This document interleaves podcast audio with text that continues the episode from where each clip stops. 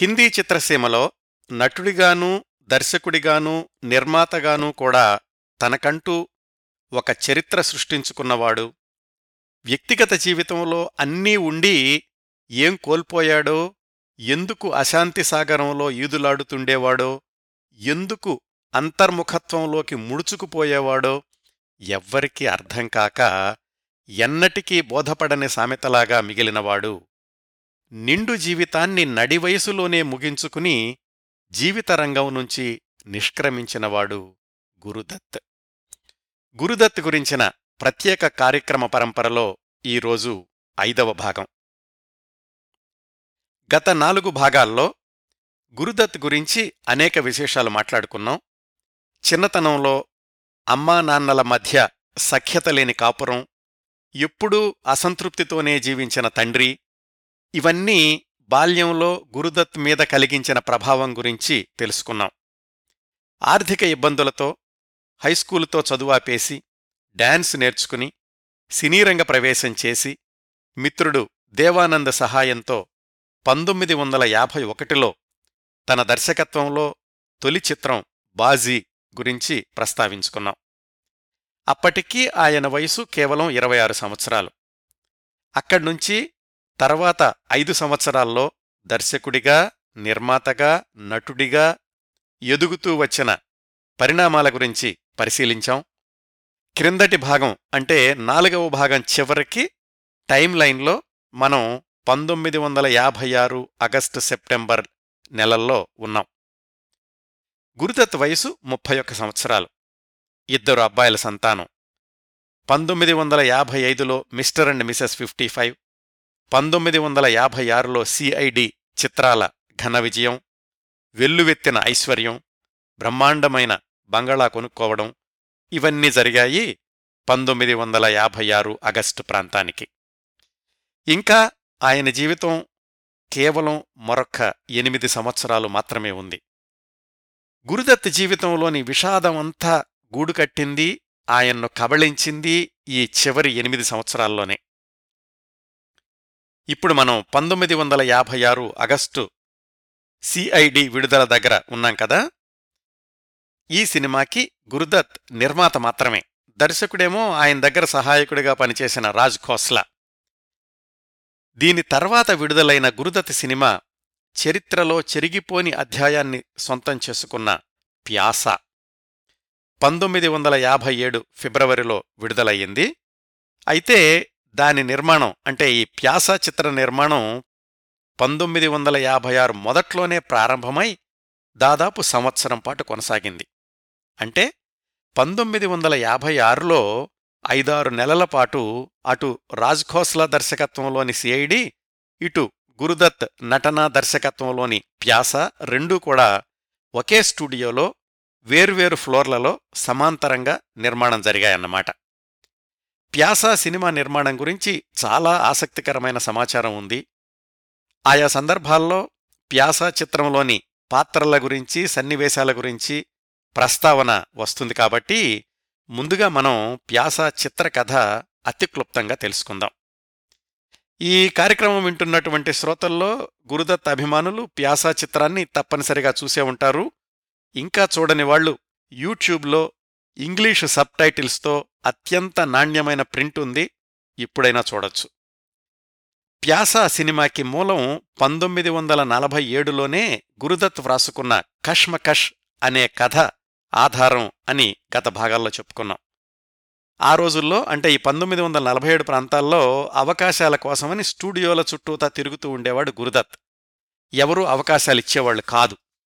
ప్యాస cinema కథలో ఇది ఒక కోణం.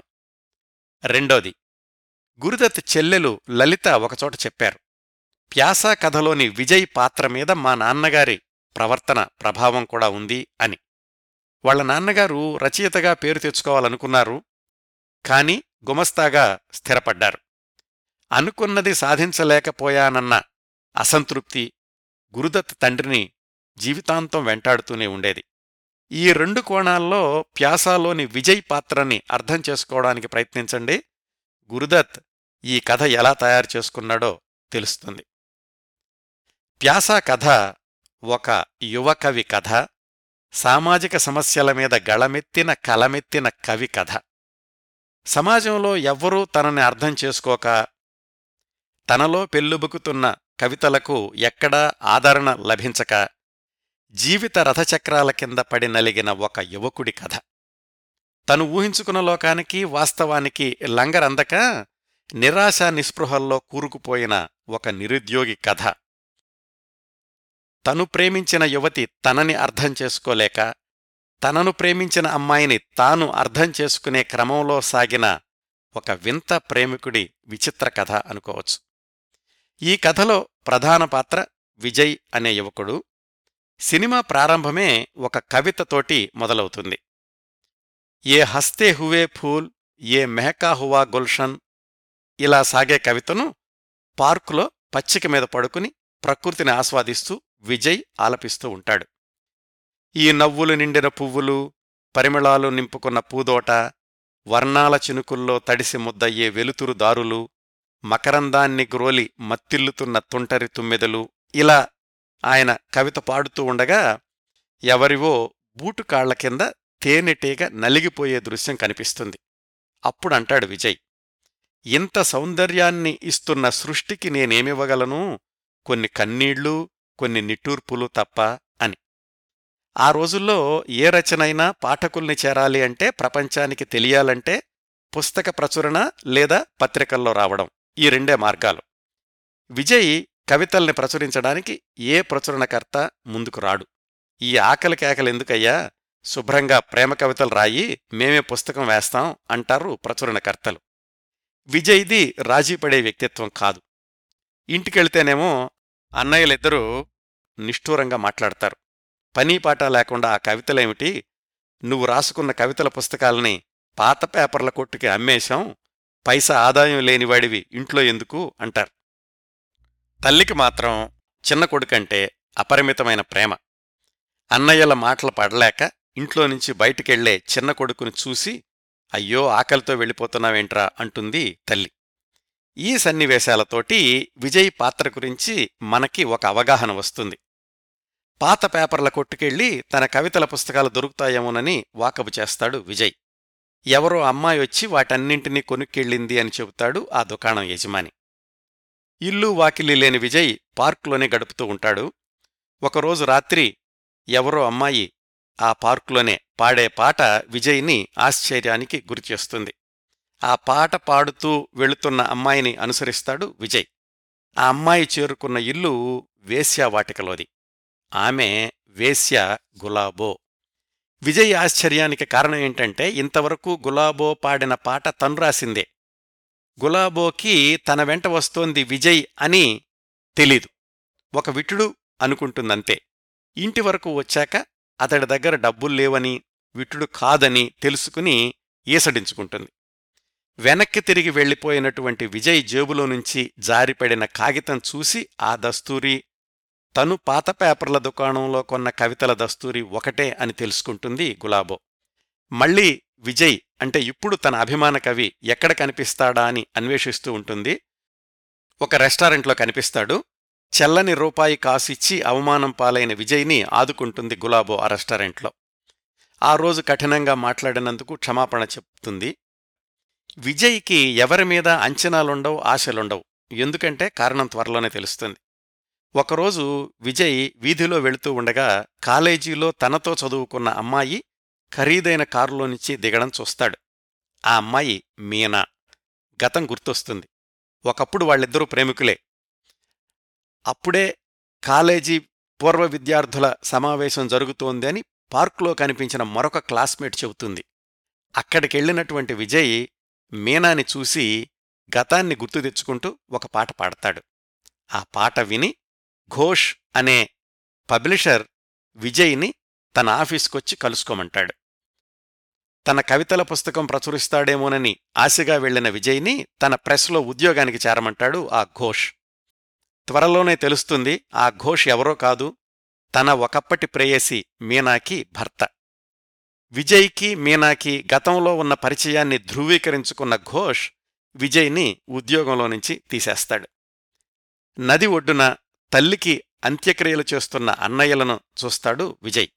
అప్పటి వరకు అమ్మ చనిపోయిన విషయం అతనికి తెలీదు. ఇంకా తనని ఏసడించుకుంటున్న అన్నయ్యల ప్రవర్తన, తల్లి చనిపోయింది అన్న విషాదం, వీటిని తట్టుకోలేక ఆత్మహత్య చేసుకోవాలనుకుంటాడు విజయ్. ఆ క్రమంలో రైల్వే స్టేషన్కి వెళ్ళినప్పుడు అక్కడ చలికి వణుకుతున్నటువంటి బిచ్చగాడికి తన ఒంటిమీదున్న కోటు కప్పుతాడు విజయ్. విజయ్ వెనకాలే వెళుతున్న బిచ్చగాడు రైలు పట్టాల మధ్య చిక్కుకుంటాడు.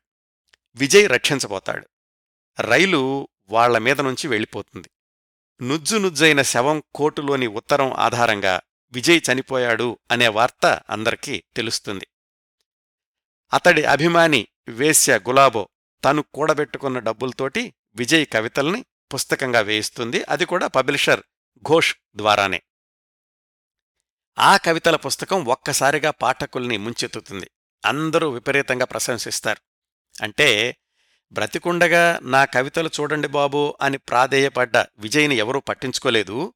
రైలు ప్రమాదంలో చనిపోయిన విజయ్ కవితలు అనగానే అందరూ ఎగబడి చదువుతున్నారు. నిజానికి విజయ్ చనిపోలేదు. ఆ రైలు ప్రమాదంలో చనిపోయింది బిచ్చగాడు. అతడి ఒంటిమీద విజయ్ కోటు ఉంది కాబట్టి అందరూ విజయ్ చనిపోయాడు అనుకున్నారు. విజయ్ ఆసుపత్రిలో చికిత్స పొందుతున్నాడు. తన కవితల పుస్తకం పాఠకాదరణ పొందిందని తెలుసుకున్న విజయ్ డాక్టర్లకి చెబుతాడు తానే ఆ కవితల రచయితనని. విజయ్ ఎప్పుడో చనిపోయాడు, ఇతడు ఎలా అంటున్నాడేమిటి, మతి భ్రమించింది అని మానసిక రోగుల చికిత్సాలయంలో చేర్పిస్తారు డాక్టర్లు. మిత్రుడి సహాయంతో ఎలాగో తప్పించుకుంటాడు విజయ్. అప్పటికి రైలు ప్రమాదం జరిగి సంవత్సరం అయింది. అంటే లోకం దృష్టిలో విజయ్ చనిపోయి సంవత్సరం అయింది. ప్రముఖ కవి ప్రథమ వర్ధంతి అని ప్రచురణకర్త ఘోష్ ఒక సమావేశం ఏర్పాటు చేసి విజయ్ గురించి, అతడి కవిత్వం గురించి పొగుడుతూ ఉండగా విజయ్ ప్రత్యక్షమవుతాడక్కడ. సమాజపు ద్వంద్వ ప్రవృత్తిని విమర్శిస్తూ ఒక పాట పాడతాడు. ప్రేక్షకుల్లో కలకలం, విజయ్ బ్రతికే ఉన్నాడా అని. విజయ్ అన్నయ్యలు అతడి కవితల్ని ఎక్కువ పారితోషికం ఇస్తామన్న ఇంకో పబ్లిషర్కి అమ్మకానికి పెడతారు. వాళ్లందరూ కలిసి మళ్లీ తిరిగొచ్చిన మరపురాని కవి విజయ్ అని మరొక సభ ఏర్పాటు చేస్తారు. సొంత కుటుంబ సభ్యులు, ప్రచురణకర్తలు, తన కవిత్వంతో వ్యాపారం చేయాలనుకుంటున్న కుహనావాదులు, వీళ్లందరితోటి విసిగిపోయిన విజయ్ తనను నిస్వార్థంగా ప్రేమించిన వేశ్య గులాబోతో కలిసి వీళ్లందరికీ దూరంగా ఏ దూరతీరాలకో వెళ్ళిపోతాడు. ఇలా ముగుస్తుంది వ్యాసా చిత్రం. కథంతా కలకత్తా నేపథ్యంలో సాగుతుంది. శ్రోతలకు గుర్తుండే ఉంటుంది గురుదత్ బాల్యం, విద్యాభ్యాసం అంతా కూడా కలకత్తాలోనే సాగింది. కలకత్తా అన్నా, బెంగాలీ జీవన విధానం అన్నా గురుదత్కి ప్రత్యేకమైన అభిమానం ఉండేది ఎప్పుడు.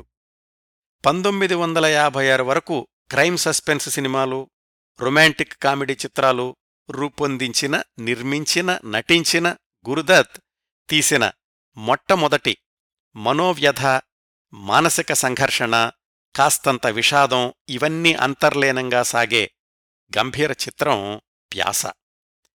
అంతవరకు ప్రేక్షకులు చూసిన గురుదత్ వేరు, ప్యాసాలోనూ ఆ తర్వాత చిత్రాల్లోనూ ప్రేక్షకులకు కనిపించిన గురుదత్ వేరు. అంతకుముందు 6 ఏళ్లుగా గురుదత్ సినిమా అంటే మంచి కాలక్షేప చిత్రం అని స్థిరపడిపోయిన ప్రేక్షకులు ఈ ప్యాసాని ఆదరిస్తారా అనేది ఈ సినిమా నిర్మాణంలో ఉండగా అందరికీ $1 మిలియన్ ప్రశ్న. గురుదత్కి కూడా అలాంటి అనుమానం వచ్చిందో లేదో కానీ ఏదేమైనా సరే ఈ కథను సినిమాగా తీసితీరాలి అనే కసితో, పట్టుదలతో ప్యాసా చిత్ర నిర్మాణాన్ని ప్రారంభించాడు గురుదత్. ఈ సినిమా నిర్మాణం గురించిన వివరాలు సమగ్రంగా తెలుసుకుందాం. ఆ క్రమంలో ఈ సినిమాలోని వివిధ దృశ్యాల, పాత్రల, వివిధ విభాగాల విశ్లేషణ కూడా చూద్దాం. ప్యాసా చిత్రం 1957 ఫిబ్రవరిలో విడుదలైతే నిర్మాణం మాత్రం దాదాపు సంవత్సరం ముందే మొదలైందని చెప్పుకున్నాం కదా. అందువల్ల టైమ్లైన్లో మనం క్రిందటి వారం ఆపేసిన 1956 సెప్టెంబర్ నుంచి 7-8 నెలలు వెనక్కి వెళ్ళి 1956 జనవరి-ఫిబ్రవరి సమయం నుంచి గురుదత్తో కలిసి ప్రయాణించి ఒక సంవత్సర కాలంలో ప్యాసా విడుదలయ్యే వరకు ఏమేం జరిగాయో తెలుసుకుందాం. రాజ్ ఖోస్లాకి సిఐడి చిత్ర దర్శకత్వాన్ని అప్పగించేసిన 1-2 నెలలకి గురుదత్, అబ్రార్ ఆల్వీలు ప్యాసా కథకి తుది రూపాన్నిచ్చారు. గత భాగాల్లో చెప్పాను, గురుదత్ సినిమాకి స్క్రిప్టు పూర్తిగా సిద్ధం కావడమంటూ ఎప్పుడూ ఉండదు. ఆయన సినిమా తీస్తున్నంతకాలం స్క్రిప్టుకి స్క్రీన్ ప్లేకి మార్పులు జరుగుతూనే ఉంటాయి. 1956 మొదట్లోనే సిఐడి చిత్రం షూటింగు జరుగుతున్న బొంబాయిలోని కర్దార్ స్టూడియోలోనే ప్యాసా చిత్రం షూటింగు కూడా మొదలయింది. గురుదత్తే ప్రధాన పాత్రధారి. 3 రీళ్ళో 4 రీళ్ళో అంటే దాదాపుగా అరగంట చిత్రం షూటింగు అయ్యాక ఎడిట్ చేసి చూసుకున్నాడు గురుదత్. ఎందుకో తనకే నచ్చలేదు. విజయ్ పాత్రకి తాను తగిన నటుణ్ణి కాదు అనుకున్నాడు. అప్పటివరకు తీసిన రీళ్లు పక్కన పడేసి కొత్త కథానాయకుడి కోసం అన్వేషణ ప్రారంభించాడు గురుదత్. ఇలాంటి సందర్భాల గురించి విన్నప్పుడే గురుదత్ ఆలోచనా విధానం విచిత్రంగా ఉంటుంది. నిజానికి అప్పటికీ నటుడిగానూ దర్శకుడిగానూ కూడా ప్రేక్షకులు గురుదత్ని ఆమోదించడమే కాదు బ్రహ్మరథం పట్టారు కూడా. అయినా కానీ ప్యాసాలోని విజయ్ పాత్రకు తాను న్యాయం చేకూర్చలేనేమో అనుకోవడం అదే అర్థం కాని మనస్తత్వం. అలా అనూహ్యమైన విజయాలను అందుకున్నప్పుడు, అనుకోని శిఖరాలను చేరుకున్నప్పుడు మనుషుల మనస్తత్వాల్లో వివిధ రకాలైన మార్పులు రావచ్చటండి. ఎలాగంటే కొంతమందిలో ఆ విజయం అతివిశ్వాసానికి దారితీసి అహంభావం, గర్వం, నేనే రాజు నేనే మంత్రి అనే వైఖరికి దారితీయొచ్చు. మరికొంతమందిలో అలాంటి విజయాలు ఆత్మవిశ్వాసాన్ని దృఢపరచి ఆ స్థానాన్ని నిలబెట్టుకునే క్రమంలో మరింత శ్రద్ధగా కష్టపడి పనిచేసే స్వభావాన్ని పెంపొందించొచ్చు. ఇంకా కొంతమందిలో ఇన్ని విజయాలొచ్చాయి కానీ నిజంగా దీనికి నేను అర్హుణ్ణేనా, మళ్లీ ఇలాంటి విజయాన్ని సాధించగలనా అనే సందేహాస్పద మానసిక ప్రవృత్తిని కలిగించొచ్చు. ఈ మూడో రకమైన కళాకారులే ఎవరికి అర్థం కారు. గురుదత్తది కూడా అదే పరిస్థితి. అలాంటి గంభీరమైన పాత్రకు తనకంటే కూడా అప్పటికే అలాంటి పాత్రలకు పేరు తెచ్చుకున్న నటులైతే కథకు న్యాయం జరుగుతుంది అనుకున్నాడు గురుదత్. ఆ క్రమంలో ఆయనకు స్ఫురించిన పేరు దిలీప్ కుమార్. అప్పటికే దిలీప్ కుమార్కు ట్రాజెడీ కింగ్ అన్న పేరుంది. అప్పుడే అంటే 1955లోనే బిమల్ రాయ్ రూపొందించిన దేవదాసులో ఆ పాత్ర పోషించింది దిలీప్ కుమారే. పైగా ఆ రోజులకి దిలీప్ కుమార్ ఎంత పెద్ద నటుడైనప్పటికీ ఒక్కొక్కసారి ఒక్క సినిమాలో మాత్రమే నటిస్తూ ఉండేవాడు. ఒకేసారి 2-3 సినిమాల్లో నటించే వ్యవహార శైలి కాదు దిలీప్ కుమార్ది. గురుదత్కి సరిగ్గా కావాల్సిందదే.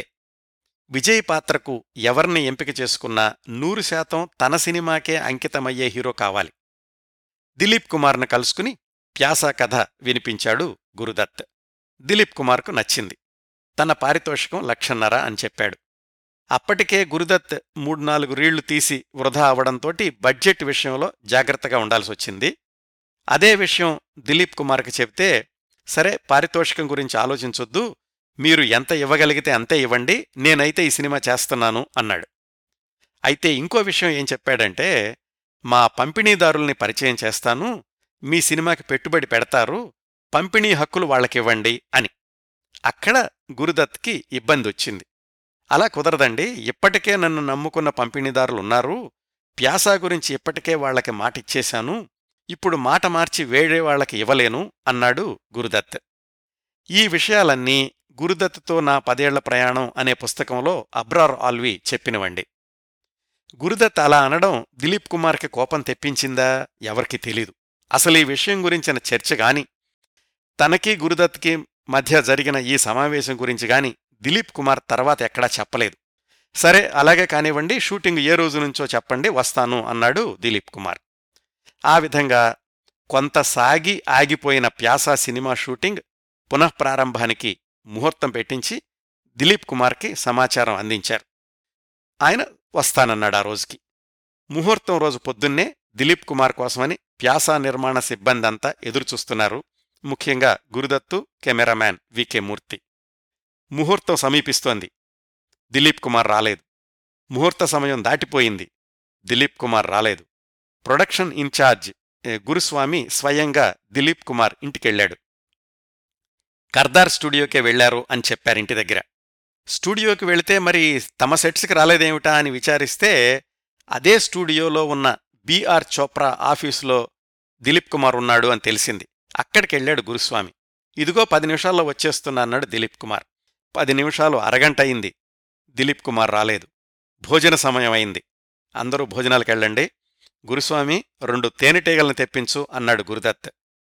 ఆయన నిర్ణయం ఏమిటో అప్పటికీ వాళ్ళకెవరికీ తెలీదు. అందరూ భోజనం చేసి వచ్చేసరికి 2 గంటలు దాటింది. ఓకే, ఈ సినిమాలో విజయ్ పాత్ర నేనే వేస్తున్నాను, నేనే హీరోని, మూర్తి షాట్ రెడీ చెయ్యి అని ఏం చేయాలో చెప్పాడు గురుదత్.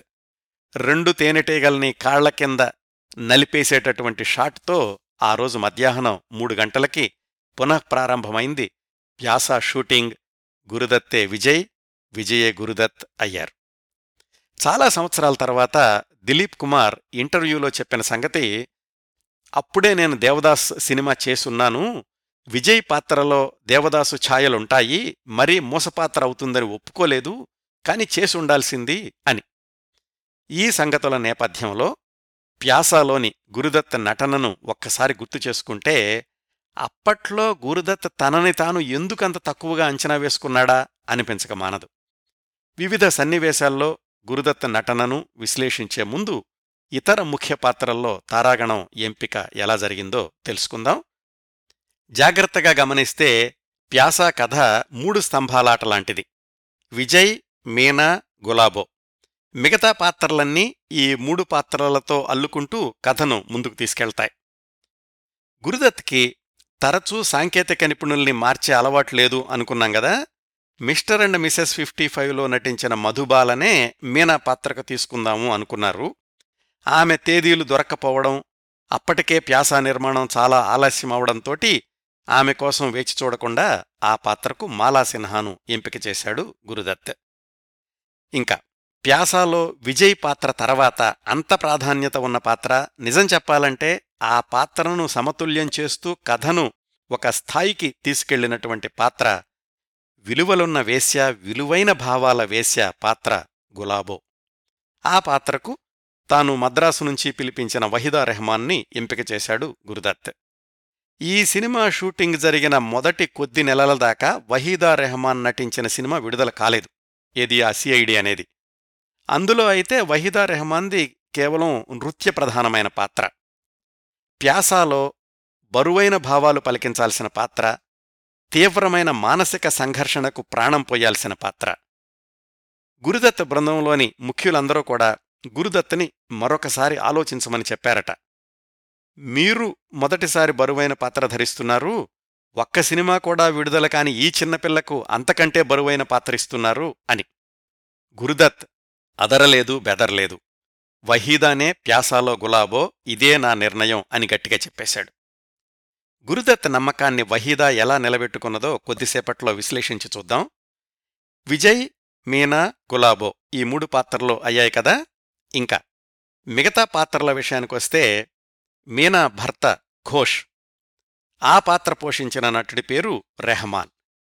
ఈ కార్యక్రమం వరుసలోని 2వ భాగంలో ఈ రెహమాన్ గురించి చెప్పాను.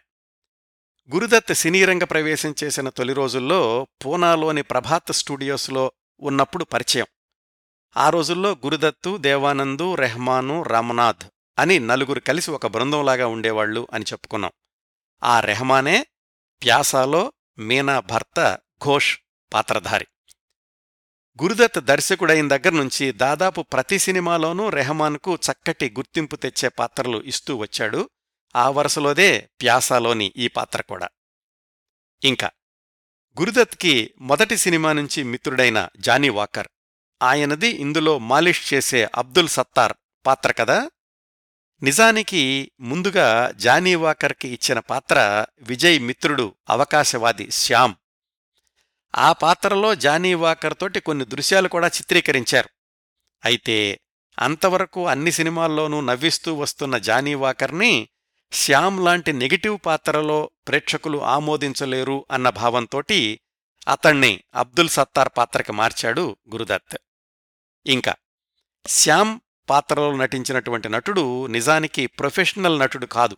గురుదత్ దగ్గర దర్శకత్వ శాఖలో సహాయకుడిగా పనిచేసే Shyam Kapoor. Mister and Mrs 55, Pyaasa, Kagaz Ke Phool, Baharen Phir Bhi ఆయేగి ఈ సినిమాలకు గురుదత్కి సహాయకుడిగా పనిచేశాడు ఈ శ్యామ్ అనే ఆయన. నిజ జీవితంలోని పేరే సినిమాలో పాత్ర కూడా ఉంచేశారు. ప్యాసాలో మరొక పాత్ర చిన్నదే కాని ప్రేక్షకులకు గుర్తుండే పాత్ర, కథలో ప్రాధాన్యత ఉన్న పాత్ర విజయ్ అన్నయ్య. ఆ పాత్రలో కనిపించేది తర్వాత రోజుల్లో ప్రముఖ హాస్యనటుడైన మెహమూద్. మెహమూద్కి ఈ వేషం రావడం వెనకాల చాలా ఆసక్తికరమైన నేపథ్యం ఉందండి. మెహమూద్ తండ్రి ముంతాజ్ అలీ బాంబే టాకీస్లో నృత్య దర్శకుడిగా పనిచేస్తూ ఉండేవాడు 1940 ప్రాంతాల్లో. అట్లా మెహమూద్కి చిన్నతనం నుంచే సినీ రంగంతోటి పరిచయం ఏర్పడింది. 1943లో విడుదలైన సూపర్ హిట్ చిత్రం కిస్మత్, దాంట్లో బాలనటుడిగా చిన్నప్పటి అశోక్ కుమార్ వేషం వేశాడు మెహమూద్. ఆ సినిమాకి దర్శకుడు గ్యాన్ ముఖర్జీ. ఈ గ్యాన్ ముఖర్జీ దగ్గరే గురుదత్ 1948-49 ప్రాంతాల్లో సహాయ దర్శకుడిగా పనిచేశాడు. ఆ సమయానికి, అంటే గురుదత్ గ్యాన్ ముఖర్జీ దగ్గర సహాయకుడిగా పనిచేసే సమయానికి, మెహమూద్ గ్యాన్ ముఖర్జీ దగ్గర కారు డ్రైవర్గా పనిచేస్తుండేవాడు. అలా పరిచయం అయింది మెహమూద్కి, గురుదత్కి. గ్యాన్ ముఖర్జీ దగ్గర్నుంచి గురుదత్ బయటకొచ్చేశాక చాలా సంవత్సరాలు మెహమూద్ని కలుసుకోలేదు. గురుదత్ ఏమో దర్శకుడిగా, నటుడిగా ఎదుగుతున్నటువంటి సంవత్సరాల్లో అటు మెహమూద్ రకరకాల ఉద్యోగాలు చేసుకుంటూ 1-2 సినిమాల్లో చిన్న చిన్న పాత్రల్లో నటించాడు. గురుదత్ ఒకసారి ఏదో సినిమా రషెస్ చూస్తూ మెహమూద్ని చూసి గుర్తుపెట్టాడు. ఒకప్పటి తన గురువుగారి కారు డ్రైవర్గానే గుర్తున్నాడు గురుదత్కి. మెహమూద్ని పిలిపించి తను సమాంతరంగా నిర్మిస్తున్న సిఐడి, ప్యాసా ఈ రెండింట్లోనూ చిన్న చిన్న పాత్రలిచ్చాడు. సిఐడి చిత్రంలో చిన్నపాటి విలన్గా నటిస్తే, ఇదిగో ప్యాసాలో విజయ్ అన్నయ్యగా నటించాడు. ఈ పాత్ర గురించి గురుదత్ చెప్పినప్పుడు మెహమూద్ అన్నాడంట, మీకంటే వయసులో 7 ఏళ్లు చిన్నవాణ్ణి, ఇప్పుడేమో మీ అన్నయ్య పాత్ర వేయమంటున్నారు అని. ఏం పర్వాలేదు, నీ నటన మీద నాకు నమ్మకం ఉంది, ఇందులో నువ్వు నా అన్నయ్యగా కనిపించేలాగా నేను చేస్తాను అని గురుదత్ ధైర్యం చెప్పి మెహమూద్ తోటి ఆ పాత్ర వేయించాడు. ఇంకా ప్యాసాలో కొద్ది సెకండ్లు మాత్రమే కనిపించే ఒక పాత్రుందండి. అయినా కానీ ప్యాసా గురించి సమగ్రంగా మాట్లాడే వాళ్ళందరూ కూడా ఆ కొద్ది సెకండ్ల నటుణ్ణి తప్పక ఉదహరిస్తూ ఉంటారు. ఆ పాత్ర, విజయ్ ఒకసారి వీధిలో వెళుతూ ఉండగా సరుకుల్ని కారులో ఎక్కించడానికి ఇబ్బంది పడుతున్న పెద్ద మనిషికి సహాయం చేస్తాడు. చదువుకున్న వాళ్లు కూడా కూలీ పనికొస్తున్నారు అంటాడా పెద్ద మనిషి. ఆ బరువులు మోసినందుకు ప్రతిఫలంగా 1 రూపాయి కాసు విజయ్ చేతిలో పెడతాడు. అది చల్లని రూపాయి అని తర్వాత తెలుస్తుంది, అది వేరే కథ అనుకోండి. ఆ పెద్ద మనిషి పాత్రలో కనిపించింది ప్రముఖ బెంగాలీ నటుడు తులసీ చక్రవర్తి. ఆ రోజుల్లో బెంగాలీ భాషలో సంవత్సరానికి 10 సినిమాల్లో నటించేంతటి ప్రేక్షకాదరణ ఉన్న తులసీ చక్రవర్తి సత్యజిత్ రే సినిమాల్లో కూడా కనిపిస్తారు. ప్యాసా చిత్రంలో ప్రతి చిన్న పాత్ర ప్రేక్షకుల మీద ముద్ర వేస్తుంది అనడానికి ఇది ఒక ఉదాహరణ మాత్రమే. ప్రతి పాత్రని కథలో భాగంగా మలచడం కూడా గురుదత్, అబ్రార్ ఆల్వీల స్క్రీన్ ప్లే నైపుణ్యానికి నిదర్శనం. దీనికి ప్యాసా సినిమా నుంచే మరొక 2 ఉదాహరణలు కూడా చెప్పుకోవచ్చు. వేశ్యాగృహంలో గులాబో స్నేహితురాలు జుహీ పాత్రలో కనిపించేది కుంకుమ్. కుంకుమ్ని తన ఆర్పార్ చిత్రం ద్వారా వెండితెరకు పరిచయం చేసింది కూడా గురుదత్తే. అప్పణ్నుంచి తన ప్రతి సినిమాలోనూ కుంకుమ్కి ఏదో ఒక పాత్ర ఇస్తూ వచ్చాడు గురుదత్. విజయ్ తల్లి పాత్రలో 1-2 నిమిషాలు కనిపించేది లీలా మిశ్రా. ఇదండి ప్యాసా చిత్రంలోని తారాగణం. ఇంకా ఈ సినిమాలో నటుడిగా, దర్శకుడిగా గురుదత్ గురించి తొలిసారి ముఖ్య పాత్ర ధరించిన వహీదా రెహమాన్ చెప్పిన ప్యాసా షూటింగ్ అనుభవాలు మొదలైన విశేషాలు ఇప్పుడు తెలుసుకుందాం. కళ్లతో, ముఖభావాలతో చేసేదే అసలైన నటన అని గురుదత్ నమ్మేవాడు, అందరికీ చెప్పేవాడు, అందరితో చేయించేవాడు. అందుకనే తన చిత్రీకరణలో అధిక శాతం, ముఖ్యంగా బలమైన భావాలు చెప్పాలి అనుకున్నప్పుడు క్లోజప్ షాట్స్ తీసేవాడు గురుదత్. Cinematographer V K. మూర్తి చాలాసార్లు చెప్పారు, 75mm 100mm కెమెరా లెన్సులు ఆ రోజుల్లో గురుదత్ వాడినంతగా మరే ఇతర దర్శకుడు వాడి ఉండడు అని. ఆ లెన్సులతోటి టైట్ క్లోజప్స్ తీసేవాడు గురుదత్. ప్యాసాని మళ్లీ ఒకసారి నేను చెబుతున్న కోణంలో చూడండి. ప్రధానమైన భావోద్వేగాలు పండించాలి అనుకున్నప్పుడు సంభాషణ కంటే కూడా క్లోజప్లోని తన ముఖం, తన కళ్లనే నమ్ముకుంటాడు గురుదత్. ఒక చూపు, ఒక కంటి విరుపు, వాటిల్లోనే అనేక భావాలు పలికిస్తాడు గురుదత్. నిరాశ, నిస్పృహ, దైన్యం, అసంతృప్తి, కరుణ, ప్రేమ అన్నింటినీ కూడా ప్రతిభావంతంగా కళ్లల్లో ప్రతిఫలింపచేసిన గురుదత్ కళ్ల గురించి ఒక విశేషం ఉంది. నిజ జీవితంలో దళసరి కళ్లద్దాలు వాడేవాడు గురుదత్. మరి నటుడిగా ముఖ్యంగా ప్యాసాలోని విజయ్ పాత్రలో కళ్లద్దాలు తీసేసి కెమెరా ముందు నటించేటప్పుడు ఒక్కొక్కసారి లెన్సులోకి చూడ్డానికి కాస్త ఇబ్బందిగా ఉండేదట. అలా ఉండి కూడా అద్భుతమైన నటనను ప్రదర్శించాడు గురుదత్. అందుకే ఇప్పటికీ గురుదత్ అంటే ప్యాస, ప్యాస అంటే గురుదత్. సినిమా మొత్తంలో అతిశయోక్తి లేకుండా గురుదత్కి 100కి పైగా క్లోజప్ షాట్స్ ఉంటాయి. కేవలం తన పాత్రకే కాదు, వహీదా రెహమాన్, మాలా సిన్హా, మిగతా చిన్న చిన్న పాత్రలు అందరికీ కూడా క్లోజప్స్తోనే కథను తన అనుకున్న విధంగా చెప్పగలిగాడు గురుదత్. స్టేజ్ నాటకంలో అయితే ఎలాగూ ప్రేక్షకులు నటుల క్లోజప్ చూడలేరు. సినిమాల్లో క్లోజప్స్ చూపిస్తేనే ఆయా పాత్రలు ప్రేక్షకుల మనసుల్లోకి తేలిగ్గా చొచ్చుకెళ్లే అవకాశం ఉంటుంది అని చెప్పేవాడట గురుదత్. గురుదత్ క్లోజప్స్కి ఇంకొక విశేషం కూడా ఉందండి. సాధారణంగా క్లోజప్స్ అనగానే వెనకాల పరిసరాలు కనిపించవు కాబట్టి ఒక్కొక్కసారి క్లోజప్స్ చూస్తూ ఉంటే ప్రేక్షకులు ఆ వెనకాల పరిసరాలను ఊహించుకోవడం కష్టమవుతుంది. అలాంటప్పుడు ఆ దృశ్యం, కథలోని భావం సరిగ్గా ఎస్టాబ్లిష్ అవ్వదు. కానీ గురుదత్ క్లోజప్స్కైతే ఆ ఇబ్బంది ఉండదు. చాలా దృశ్యాల్లో పాత్రలు క్లోజప్లో ఉన్నా కానీ వెనకాల పరిసరాలు కూడా అస్పష్టంగానైనా కానీ కనిపిస్తూ ఉంటాయి. ఇవన్నీ కూడా గురుదత్ దర్శకత్వ శైలికి ఉదాహరణలేనండి. ఇంకా ఇన్ని దశాబ్దాల తర్వాత కూడా అద్భుతమైన నటుడిగా నీరాజనాలందుకుంటున్న గురుదత్ ప్యాసా సమయంలో మాత్రం పూర్తి అనిశ్చితంగా ఉండేవాడట. ఏ షాటు ఒక పట్టాన నచ్చేది కాదు. తను నటించిందైనా ఇతరులు నటించిందైనా తన ప్రతి సినిమాలో కూడా కొన్ని కొన్ని షాట్స్కి డజన్ల కొద్దీ టేకులు తీసేవాడు. ప్యాసా సమయం వచ్చేసరికి ఈ రీటేక్ అనే అలవాటు పరాకాష్ఠకు చేరింది. 40-50 సార్లు రీటేక్ చేయడం అనేది ఒక అలవాటైతే ఓకే అనుకున్న షాట్స్ను కూడా పక్కన పడేసి మళ్లీ రీషూటింగ్ అనేది ఇంకొక అలవాటు. గత సినిమాల్లో కొన్ని కొన్ని షాట్స్ పక్కన పడేస్తే ప్యాసా సమయంలో అయితే సీన్లకి సీన్లే పక్కన పడేసేవాడట గురుదత్. అలా వృధా అయిన ఫిలింతోటి ఒక పూర్తి నిడివి సినిమా తీయొచ్చు అని అబ్రార్ అల్వి ఒకచోట రాశారు. ఇప్పుడు మనం చూస్తున్న ప్యాసా దృశ్యాల చిత్రీకరణ వెనకాల గురుదత్ ఇంత తపన పడ్డాడన్నమాట. తన మీద చిత్రీకరణ జరిగేటప్పుడు కూడా టేక్ అయిపోగానే పక్కనున్న అబ్రార్ని అడిగేవాడట గురుదత్, ఎలా ఉంది టేక్ అని. సమాధానం రావడం కొంచెం ఆలస్యమైనా గానీ భరించలేకపోయేవాడు. బోలోనా క్యా గలత్ హువా అని అరిచినంత పనిచేసేవాడు. గురుదత్తులోని సృజనాత్మక కళాకారుడి గురించి తెలిసిన వాళ్లు కావడం వల్ల ఆయన కోపంతో ఒక మాట అన్నప్పటికీ పక్కనున్నవాళ్లు ఏమీ అనుకునేవాళ్లు కాదు. ఈ ఆయన చేసినటువంటి రీటేక్లకి 1-2 ఉదాహరణలు చెప్తాను. భర్త ఆఫీసులో లేని సమయంలో విజయ్ని కలుసుకోవడానికి ఆఫీసుకు వస్తుంది మీనా. ఆ దృశ్యం గుర్తు తెచ్చుకోండి. తను విజయ్ని కాదు అని ఘోష్ని ఎందుకు పెళ్లి చేసుకున్నానో చెబుతుంది. నువ్వు కేవలం భావుకత ఉన్నవాడివి, స్థిరమైన సంపాదన లేదు, ఏ ఆడపిల్లైనా కవిత్వంతో బ్రతకలేదు కదా, జీవితానికి భద్రత కావాలి, అందుకే ఘోష్ని పెళ్లి చేసుకున్నాను అంటుంది మీనా. దానికి సమాధానంగా విజయ్ అంటాడు, అది నీ స్వార్థమవుతుంది, నువ్వు నన్ను నిజంగా ప్రేమించి ఉంటే నాకొక అవకాశం ఇవ్వాల్సింది, మనిషి భుజాల మీద బాధ్యత వేస్తేనే కదా అతడు మోసేది లేంది తెలుస్తుంది, ఈ అర్థం వచ్చే సంభాషణ చెప్పి వెనక్కి తిరిగి వెళ్ళిపోతాడు. ఆ తలుపు తెరవగానే ఎదురుగుండా ఘోష్ ఎదురవుతాడు. ఇది దృశ్యం. దీంట్లో మీనా సంభాషణ చివర్లో ఆమె క్లోజప్లో మొదలై విజయ్ ఫ్రేమ్లోకొస్తాడు. అక్కడ్నుంచి అతడి సంభాషణ నిమిషం పైగా సింగిల్ షాట్లో కొనసాగుతుంది.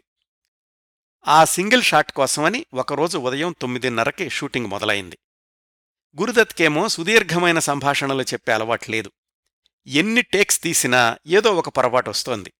పోనీ మధ్యలో కట్ చేసి 2-3 షాట్స్ తీద్దాము అన్నాడు వీకే మూర్తి. ససేమిరా కుదరదు, సింగిల్ షాట్లోనే తీయాలి అని పట్టుబట్టాడు గురుదత్. మధ్యాహ్నం, సాయంకాలం, రాత్రి తీస్తూనే ఉన్నారు. ఒక్క టేక్ కూడా ఓకే కావడం లేదు. గురుదత్ వైపు నుంచే సమస్య అంతా. అదే సంభాషణ చెప్పి చెప్పి మాలా సిన్హాకి విసుగొచ్చేసి తను కూడా తప్పులు చెప్పడం మొదలైంది. చివర్లో అర్ధరాత్రి అవుతోంది. ఆ రోజుకి తెచ్చినటువంటి ఫిలిం అయిపోయింది. పక్క ఫ్లోర్లో వాళ్ళని అడిగి ఫిలిం తెమ్మన్నాడు గురుదత్. 78 టేకులయ్యాయి. అర్ధరాత్రి దాటింది.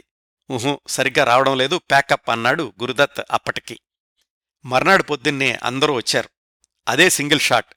ఈరోజేమవుతుందో అనుకున్నారందరూ. మొట్టమొదటి టేక్లోనే అద్భుతంగా వచ్చింది. అది ఓకే అయ్యింది. అదే ఇప్పుడు మనం సినిమాలో చూస్తున్నటువంటి సీన్. ప్రతి సీన్ అనుకున్నట్లు రావడానికి అంత తపన పడ్డాడు గురుదత్ ప్యాసా నిర్మాణం జరిగినన్ని రోజులు. ఇంకొక ఉదాహరణ. ఇప్పుడు చెప్పినటువంటి దృశ్యం తర్వాత 5-6 నిమిషాలకే ఇంకొక దృశ్యం వస్తుంది. పోలీసులు తరుముతున్నటువంటి గులాబ్ని అనుకోకుండా రక్షిస్తాడు విజయ్. నేపథ్యంలో దేవుడి కీర్తన మొదలవుతుంది. ఆజ్ సాజన్ మోహే ఆంగ్ లగాలో అనేది.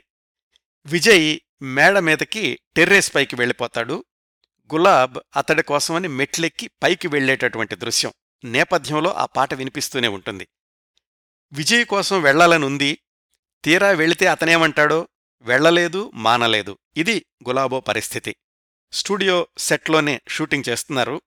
ఈసారి వహీదా రెహమాన్ నుంచి సరైన ఎక్స్ప్రెషన్ రాబట్టాలని దర్శకుడు గురుదత్ ప్రయత్నం.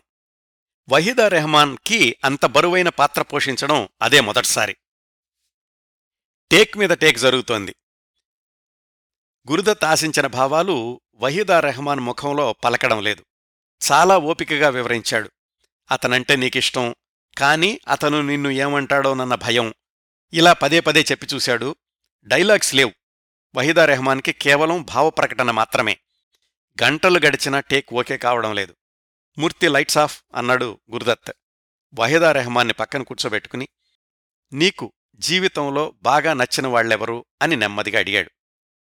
అమ్మా నాన్న అంది వహీదా. వాళ్ళిద్దరిలో ఎవరంటే ఇష్టం? నాన్న. ఆయనిప్పుడు లేడు కదా? అవును, మాకు దూరమై 5 ఏళ్లయింది అంది వహీదా. సరే, ఇలా ఆలోచించు. మేడ మీద టెర్రేస్ పైన మీ నాన్నున్నాడు. ఇప్పుడు మళ్ళా వచ్చాడనుకో. నీకు చాలా ఇష్టమైన నాన్న, ఎప్పుడో దూరమైన నాన్న, ఇన్నాళ్ల నీ బాధను మర్చిపోయేలాగా చేయగల నాన్న, ఆయన వద్దకు వెళ్తున్నాననుకో. ఇలా చెప్పాడు. వహీదా ముఖంలో మార్పు గమనించాడు గురుదత్. మూర్తి లైట్స్ ఆన్ అన్నాడు. అంతే. మరో 1-1.5 గంటల్లో ఆ షాట్స్ అన్నీ కూడా అద్భుతంగా వచ్చాయి. మళ్ళీ ఒకసారి ఆ పాట చూడండి. వహీదా రెహమాన్ ముఖంలోని భావ ప్రకటన ఎంత పరిణితితో కనిపిస్తుందో నటిగా ఆమెకు అది మొదటి చిత్రం అన్న కోణంలో మళ్లీ చూడండి. గురుదత్ వజ్రానికి ఎంతగా మెరుగులు దిద్దాడో అర్థమవుతుంది. సిఐడి, ప్యాసా ఒకే స్టూడియోలో సమాంతరంగా షూటింగ్స్ జరిగాయి అని చెప్పుకున్నాం కదా. సిఐడి షూటింగ్లో ఖాళీ ఉన్నప్పుడు ప్యాసాలో తన షూట్ ఉన్నా లేకపోయినా వచ్చి చూడమని వహీదాకి చెప్పాడు గురుదత్. ఇంకా ప్యాసాలో తన షూట్ ప్రారంభం కావడానికి ముందు గురుదత్ సెట్ మీద వ్యవహరించే విధానం చూసి భయపడిపోయింది వహీదా రెహమాన్.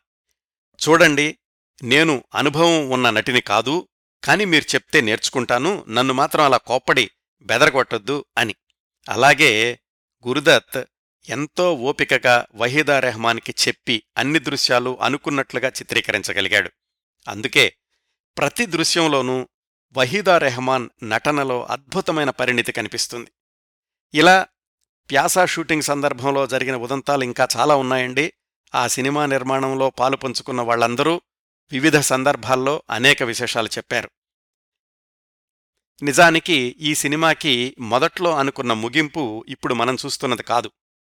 సమాజపు కుహనా విలువల్ని భరించలేక తను ప్రాధేయపడినప్పుడు గుర్తించడానికి ఇష్టపడని సమాజం ఇప్పుడు నెత్తిన పెట్టుకోవడం అనే కపటత్వాన్ని జీర్ణించుకోలేక తానే ఒంటరిగా అందరికీ దూరంగా వెళ్ళిపోవాలనుకుంటాడు విజయ్.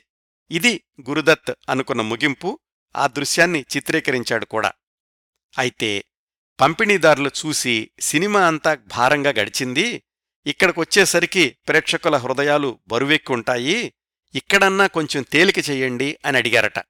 అప్పుడు గురుదత్ చేసిన మార్పేమిటంటే గులాబ్తో కలిసి విజయ్ వెళ్ళిపోవడం అనేది ఇప్పుడు మనం చూస్తున్న ముగింపు. నిజానికి రచయిత అబ్రార్ ఆల్వీకి ఈ ముగింపు కూడా నచ్చలేదు. గురుదత్ తోటి వాదించాడు. అలా అందరికీ దూరం వెళ్ళిపోవడం నిరాశావాదం అవుతుంది. నిలిచి పోరాడి తనల్ని ఒకప్పుడు అవమానం చేసిన వాళ్ళకి గుణపాఠం చెప్పాలి అని. అయితే గురుదత్ ఒప్పుకోలేదు. నేను ప్రేక్షకుల హృదయాలకు గురిపెడుతున్నాను, వాళ్లకు పాఠాలు చెప్పడానికి కాదు అన్నాడట గురుదత్. మళ్ళీ అబ్రార్ అన్నాడు, అయినా కాని ఆ వెళ్ళిపోవడం ఎక్కడికి? అందరికీ దూరంగా. అంటే ఎక్కడికి? ఇంకెక్కడికి వెళ్లలేనంత దూరంగా అసలు అలాంటి ప్రదేశం ఉంటుందా అని ఇలాగా ఏదో గురుదత్తుతోటి వాదించబోయాడు అబ్రార్ ఆల్వి. అదంతే, ఆ డైలాగ్తోనే సినిమా పూర్తి చేస్తాను, ఇదే నా అంతిమ నిర్ణయం అన్నాడు గురుదత్.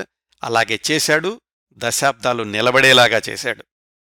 ఆ చిట్ట చివరి షాట్ కూడా 80 సార్లు 90 సార్లు రీటేక్ చేశాడట. ఇంకా ప్యాసా లాంటి విజయవంతమైన సినిమా బృందాన్ని నడిపించే కెప్టెన్ దర్శకుడే అయినప్పటికీ వివిధ విభాగాలు కథలో నిర్మాణంలో నిమగ్నమైతేనే ఆ పరిణితి కనిపిస్తుంది. ప్యాసా చిత్రం గురించి మాట్లాడుకునేటప్పుడు ఖచ్చితంగా చెప్పుకోవాల్సిన మరికొన్ని విభాగాలు ఛాయాగ్రహణం, మాటలు, పాటలు, సంగీతం, నేపథ్యగానం, ఇవన్నీ. సినిమాటోగ్రాఫర్ వి.కె. మూర్తి గురుదత్కి చిరకాల మిత్రుడే. 65 సంవత్సరాల క్రిందటే అప్పటికీ తనకున్న పరిమిత వనరుల్లో తెలుపు నలుపుల్లో అద్భుతమైన ఫ్రేమ్స్ సృష్టించాడు వి.కె. మూర్తి. గురుదత్ ఊహించిన కావ్యానికి దృశ్యరూపం ఇవ్వడంలో వి.కె. మూర్తి అత్యంత కీలకమైన పాత్ర పోషించాడు అని నిస్సందేహంగా చెప్పుకోవచ్చు. మాటల రచయిత అబ్రార్ ఆల్వి. అవసరమైన చోట మాత్రమే ఆయన మాటలు రాశారు, అవి కూడా తోటాల్లాంటి మాటలు.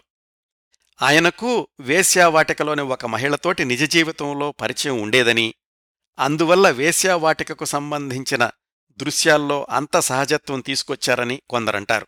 ఇది అబ్రార్ ఆల్వి గురించి. ప్యాసాలో అబ్రార్ ఆల్వి రాసిన సంభాషణల్లో చాలా వరకు ఈ 65 ఏళ్లలో అనేక చిత్రాల్లో మళ్లీ మళ్లీ కనిపించాయి. ఒకసారి ప్యాసా సినిమాని చూడండి, ఏ ఏ సంభాషణలు ఏ ఏ సినిమాలు రిపీట్ అయ్యాయో మీకే అర్థమవుతుంది. ఇంకా పాటల రచయిత సాహిర్ లుధియాన్వి. ఈయన వ్రాసిన పాటల్లోని సాహిత్యం గురించిన విశ్లేషణ కోసమే మనం ఒక పూర్తి ఎపిసోడ్ కేటాయించవచ్చండి. సినీరంగ ప్రవేశం చేసేసరికే ఎంతో పేరు తెచ్చుకున్న ఉర్దూ కవి సాహిర్ లుధియాన్వి. ఇందులో ఆయన వ్రాసిన వేశ్యావాటికల గురించిన పాట లేదా గేయం అనుకోండి, అది ఆయన సినిమాల్లోకి రాకముందే వ్రాసుకున్నది. దాన్నే కొంచెం సినిమా భాషకు మార్చి ప్యాసాలో ఉపయోగించారు. యూట్యూబ్లో ఆ కవిత ఒరిజినల్ వర్షన్ కూడా లభిస్తోంది.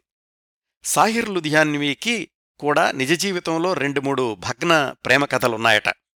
అందుకే ప్యాసాలోని పాటల్లో అంత ఆర్తి కనిపిస్తుంది అని కొందరి అభిప్రాయం. ప్యాసాలోని పాటల తర్వాతే హిందీ చిత్రసీమలో దర్శక నిర్మాతలు సినిమా పాటల్లో గాఢమైన కవిత్వాన్ని అంగీకరించడం మొదలుపెట్టారు అనేది కూడా కొంతమంది విశ్లేషకుల అభిప్రాయం. ఇంకా తన మొదటి 2 సినిమాలకు సంగీత దర్శకత్వం చేసిన S.D. బర్మన్ని మళ్లీ ప్యాసా కోసం పిలిపించాడు గురుదత్. నిజానికి మధ్యలో ఓపీ నయ్యర్తో సినిమాలు చేయించుకున్న రోజుల్లో కూడా S.D. బర్మన్ గురుదత్తుల మధ్య సత్సంబంధాలే కొనసాగుతూ ఉండేవి అని R.D. బర్మన్ ఒక ఇంటర్వ్యూలో చెప్పారు. సమయం దొరికినప్పుడల్లా గురుదత్, గీతాదత్తులు S.D. బర్మన్ ఇంటికి వెళుతూ ఉండేవాళ్లట. ప్యాసాలోని అన్ని పాటలకి అమరత్వం సిద్ధింపచేశాడు S.D. బర్మన్. కేవలం పాటల బాణీలే కాకుండా నేపథ్య సంగీతం కూడా. అంతకుముందు వరకు సినిమాల్లో ఈ సిగ్నేచర్ ట్యూన్ అనే అలవాటుందో లేదో తెలీదు కానీ ప్యాసాతోటి దాన్ని ప్రాచుర్యంలోకి తెచ్చింది S.D. బర్మన్ అంటారు. విజయ్, మీనా కలుసుకున్నప్పుడల్లా ఒకే విధమైన హార్మోనికా ట్యూన్ వినిపిస్తుంది. అది వాళ్ళిద్దరూ కలుసుకునేటటువంటి దృశ్యాలకు సంతకం లాంటిదన్నమాట. నేపథ్యంలో ఆ హార్మోనికా వాయించింది R.D. బర్మన్. ఈ సినిమా షూటింగ్ సమయంలోనే తండ్రితో కలిసి మ్యూజిక్ సిట్టింగ్స్కి వస్తున్న R.D. బర్మన్ ప్రతిభను గమనించి, నా తర్వాత సినిమాల్లో నీకు సంగీత దర్శకుడిగా అవకాశం ఇస్తాను అని మాటిచ్చాడు గురుదత్. ఆ మాట నిలబెట్టుకున్నాడు కూడా. అదే ఆ తర్వాత సంవత్సరాల్లో గురుదత్ ప్రారంభించిన రాజ్ అనే చిత్రం. గురుదత్ దగ్గర అసిస్టెంట్గా పనిచేసే నిరంజన్ ఆ రాజ్ చిత్రానికి దర్శకుడు. దానికి సంగీత దర్శకుడుగా R.D. బర్మన్ని తీసుకున్నారు. అంటే సంగీత దర్శకుడుగా R.D. బర్మన్కి అది మొట్టమొదటి చిత్రం అయి ఉండాలి. దురదృష్టవశాత్తు ఆ సినిమా మధ్యలోనే ఆగిపోవడం అదంతా ఇంకో కథ. టైమ్ లైన్లో రాజ్ చిత్ర విశేషాలు తర్వాత తెలుసుకుందాం. నేపథ్యగానం విషయానికొస్తే ఒక్క పాట హేమంత్ కుమార్ తప్ప మిగతావన్నీ కూడా గీతాదత్, మహమ్మద్ రఫీ పాడినవే. ప్యాసా సినిమాలోని పాటల గురించి మాట్లాడుకునేటప్పుడు ఈ సినిమా కోసం చిత్రీకరించి సినిమా విడుదల అయ్యాక తొలగించిన ఒక పాట గురించి తప్పక తెలుసుకోవాలి. రుతుఫిర్ పార్ దిన్ హమారే అనే పాట, గాయని గీతాదత్. విజయ్ చనిపోయాడు అన్న వార్త విన్నప్పుడు గులాబో మీద చిత్రీకరించారట ఈ పాట. నదిలో పడవ మీద గులాబో వెళుతూ ఉండగా చిత్రీకరించిన పాట. సినిమా అంతా అయ్యాక తనకు అలవాటైన పద్ధతిలో అందర్నీ సలహాలడిగాడు గురుదత్. ఈ పడవలోని విషాదగీతం గురించి వహీదా రెహమాన్ వాళ్ళమ్మ చెప్పారంట. పాట అద్భుతంగా ఉందండి, కానీ ఆ సందర్భానికి అడ్డం వస్తోంది. విజయ్ చనిపోయాడు అని తెలిసాక మళ్లీ గులాబో పాట పాడడం దేనికి? విజయ్ చనిపోయాక ఏమవుతుంది అనే ఆసక్తితో ఉన్న ప్రేక్షకులకి ఈ పాట అడ్డం వస్తుంది, ప్రేక్షకులు సిగరెట్ కాల్చుకోవడానికి బయటకెళ్తారు అని. వహీదా రెహమాన్ కూడా అదే భావాన్ని వ్యక్తపరిచారు గురుదత్ తోటి. రాజ్ ఖోస్లా కయ్యమని లేచాడు. గురు, నువ్వు వీళ్ళ మాటలు వింటావా? నిన్నగాక మొన్న సినిమాలోకి వచ్చిన ఈ చిన్నపిల్లకేం తెలుసు అని. గురుదత్ అంతా మౌనంగా విన్నాక, మీరన్నదాంట్లో పాయింట్ ఉంది, కానీ నేనా పాట కట్ చేయడం లేదు, అలాగే ఉంచేస్తున్నాను అన్నాడు. అయితే సినిమా విడుదలయ్యాక ప్రేక్షకుల స్పందన గమనించి ఆ పాటను తొలగించేశాడు గురుదత్. అమ్మా, మీరు చెప్పిందే కరెక్టు అని వహీదా రెహమాన్ అమ్మగారికి చెప్పాడట గురుదత్. ఈ విషయాలన్నీ వహీదా రెహమాన్ ఒక ఇంటర్వ్యూలో చెప్పారు. ఇవండి ప్యాస నిర్మాణ నేపథ్యం గురించిన కొన్ని విశేషాలు. ఈ సినిమా విడుదల గురించి చెప్పబోయే ముందు ప్యాస నిర్మాణం చివర్లో ఉండగా జరిగిన ఒక సంఘటన గురించి తెలుసుకోవాలి మనం. అదే గురుదత్ మొదటి ఆత్మహత్యా ప్రయత్నం. ఇది బహుశా 1956 చివర్లోనో 1957 జనవరిలోనో జరిగి ఉండాలి. ప్యాస నిర్మాణంలో ఇంత తీరిక లేకుండా ఉన్న గురుదత్ ఆత్మహత్య చేసుకోవాల్సిన పరిస్థితి ఎందుకొస్తుంది? నిజానికి అప్పుడే 1956 ఆగస్టు సెప్టెంబర్లోనే కదా సిఐడి తెచ్చిపెట్టిన లాభాలు, కొత్త బంగళా, రెండో కొడుకు జననం, తను కలలకంటున్న ప్యాసా చిత్ర నిర్మాణం, ఇన్ని సంతృప్తికరమైన సంఘటనలు చోటు చేసుకుంటున్నప్పుడు ఆత్మహత్యా ప్రయత్నం ఎందుకు చెయ్యాలి? అసలది నిజంగా ఆత్మహత్య ప్రయత్నమేనా? ఈ ప్రశ్నలకు సరైన సమాధానాలు దొరకవండి. అప్పటికీ ప్యాసా చిత్ర నిర్మాణం చివరి దశలో ఉంది. పంపిణీదారులు బోలెడంత పెట్టుబడి పెట్టారు. కొన్ని వందల జీవితాలు ఆ సినిమా విజయం మీద ఆధారపడి ఉన్నాయి. అలాంటి సమయంలో గురుదత్ ఆత్మహత్యా ప్రయత్నం అన్న వార్త పరిశ్రమకు మంచిది కాదు అని అనుకునుంటారు. ఆ వార్త ఆ రోజుల్లో సన్నిహిత వర్గాలకు తప్ప బయటకు అంతగా పొక్కలేదు. అసలేం జరిగిందంటే, ప్యాసా ముందు వరకు గురుదత్ మరీ అంత మూడీగా ఉండేవాడు కాదట. ప్యాసా ప్రాజెక్టు మీద పనిచేయడం మొదలుపెట్టిన దగ్గర్నుంచి విజయ్ పాత్రతోటి మమేకమైపోయి ఆ భావోద్వేగాలనే తనలోనూ నింపేసుకుని ఒక విధమైన విషాదపుటేకాంతంలో ఉన్నట్లుగా భావిస్తూ ఉండేవాడట గురుదత్. పాత్రలతో మమేకమైపోయిన నటులు, దర్శకులకు ఇలాంటివి అనుభవైక వేద్యమే. అందులోనూ అసంతృప్తి, నిరాశ, నిస్పృహ, సమాజంతో తిరస్కరణ, కథలో విజయ్కి ఎదురైన ఈ భావాలన్నీ నిజ జీవితంలో గురుదత్ని వెంటాడుతూ ఉండేవట. మానసికంగా కూడా ప్రతికూలంగా ప్రభావితుడై ఉంటాడు అని కొంతమంది అభిప్రాయం. చెల్లెలు లలిత చెప్పారొకచోట, ప్యాసా నిర్మాణం రోజుల్నుంచి అన్నయ్య మూడీగా ఉండడం ఎక్కువయింది. ఒక్కొక్కసారి నీతో మాట్లాడాలరా అని కబురు చేసేవాడు. నేను వెళ్లేదాన్ని. ఎంతసేపు కూర్చున్నా ఏమీ చెప్పేవాడు కాదు. ఏంటి పిలిచావంటే ఏమి లేదులే అనేవాడు అని. అప్పటి వరకు మద్యపానం అలవాటున్న గురుదత్కి ఆ రోజుల్లోనే నిద్రమాత్రలు వేసుకోవడం, ఒక్కొక్కసారి విస్కీలో నిద్రమాత్రలు కలిపి ప్రయోగం చేయడం అలవాటైందట. ఒకరోజు చెల్లెలు లలితకు కబురొచ్చింది, మీ అన్నయ్య పరిస్థితి ప్రమాదకరంగా ఉంది, వెంటనే రండి అని. ఆవిడ వెళ్లేసరికి గురుదత్ ఒళ్లంతా రంగుమారిపోయిందట. చల్లబడిపోయింది. నా కళ్ళు కనిపించటం లేదు అని తడుముకుంటున్నాడు గురుదత్. సకాలంలో ఆసుపత్రికి తీసుకెళ్లడంతోటి పెద్ద ప్రమాదం తప్పింది. ఏదో క్షణికావేశంలో భావోద్వేగాలను నియంత్రించుకోలేని మానసిక అస్థిరతలో, బలహీన క్షణాల్లో కొంచెం డోసు ఎక్కువగా తీసుకుని ఉంటాడు అని అనుకున్నారు సన్నిహితులు. అయితే ఈ ఉదంతం అప్పట్లో పెద్దగా ప్రాచుర్యంలోకి రాలేదు. మొత్తానికి అన్ని కార్యక్రమాలు పూర్తి చేసుకున్న ప్యాసా చిత్రం 1957 ఫిబ్రవరిలో బొంబాయిలోని మినర్వా థియేటర్లో ప్రీమియర్ షోతోటి మొదలైంది. మొదటి వారం ప్రేక్షకుల స్పందన అంతంత మాత్రంగానే ఉంది. ఎందుకంటే గురుదత్ సినిమా అంటే హాస్యమో సస్పెన్సో అని వెళ్లిన ప్రేక్షకుల్ని గుండెల్ని పిండేసే విషాదం పలకరించింది. మొదట్లో కాస్త గందరగోళానికి గురైనటువంటి ప్రేక్షకులు గురుదత్ని అర్థం చేసుకోవడానికి ఒక వారం పట్టింది. వాళ్ళు అర్థం చేసుకోవడం ప్రారంభించాక ప్యాసాకి బ్రహ్మరథం పట్టారు, ఇంకా పడుతూనే ఉన్నారు. ప్యాస గురుదత్ అంచనాలను మించి విజయం సాధించింది. నిజానికి 1957 సంవత్సరాన్ని హిందీ చిత్రసీమలో ఒక మైలురాయి అంటారు.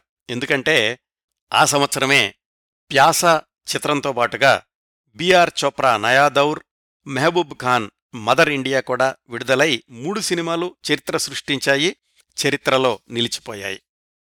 ఈ 65 సంవత్సరాల్లో ప్యాసా చిత్రానికి లభించిన గుర్తింపులు, సృష్టించిన రికార్డుల జాబితా చాలా పెద్దదండి. ఆ విధంగా గురుదత్ దర్శకుడిగా, నటుడిగా తనని తాను విషాద పాత్రల్లోకి రూపాంతరం చెందించుకున్న చిత్రం ప్యాస. ఈ సినిమాని తన తొలి గురువు గ్యాన్ ముఖర్జీకి అంకితమివ్వడం గమనార్హం. ప్యాసా చిత్రం హిందీలో విడుదలైన 20 సంవత్సరాలకి తెలుగులో వి. మధుసూదనరావు గారి దర్శకత్వంలో మల్లెపువ్వు అనే పేరుతో పునర్నిర్మాణం కావడం, అక్కడ కూడా చక్కటి విజయం సాధించడం శ్రోతలకు గుర్తుండే ఉంటుంది. ఇవండి ప్యాసా చిత్రం గురించిన కొంత సమాచారం. సమయాభావం వల్ల ఇంకా చాలా విశేషాలు నేను చెప్పలేకపోయి ఉండవచ్చు.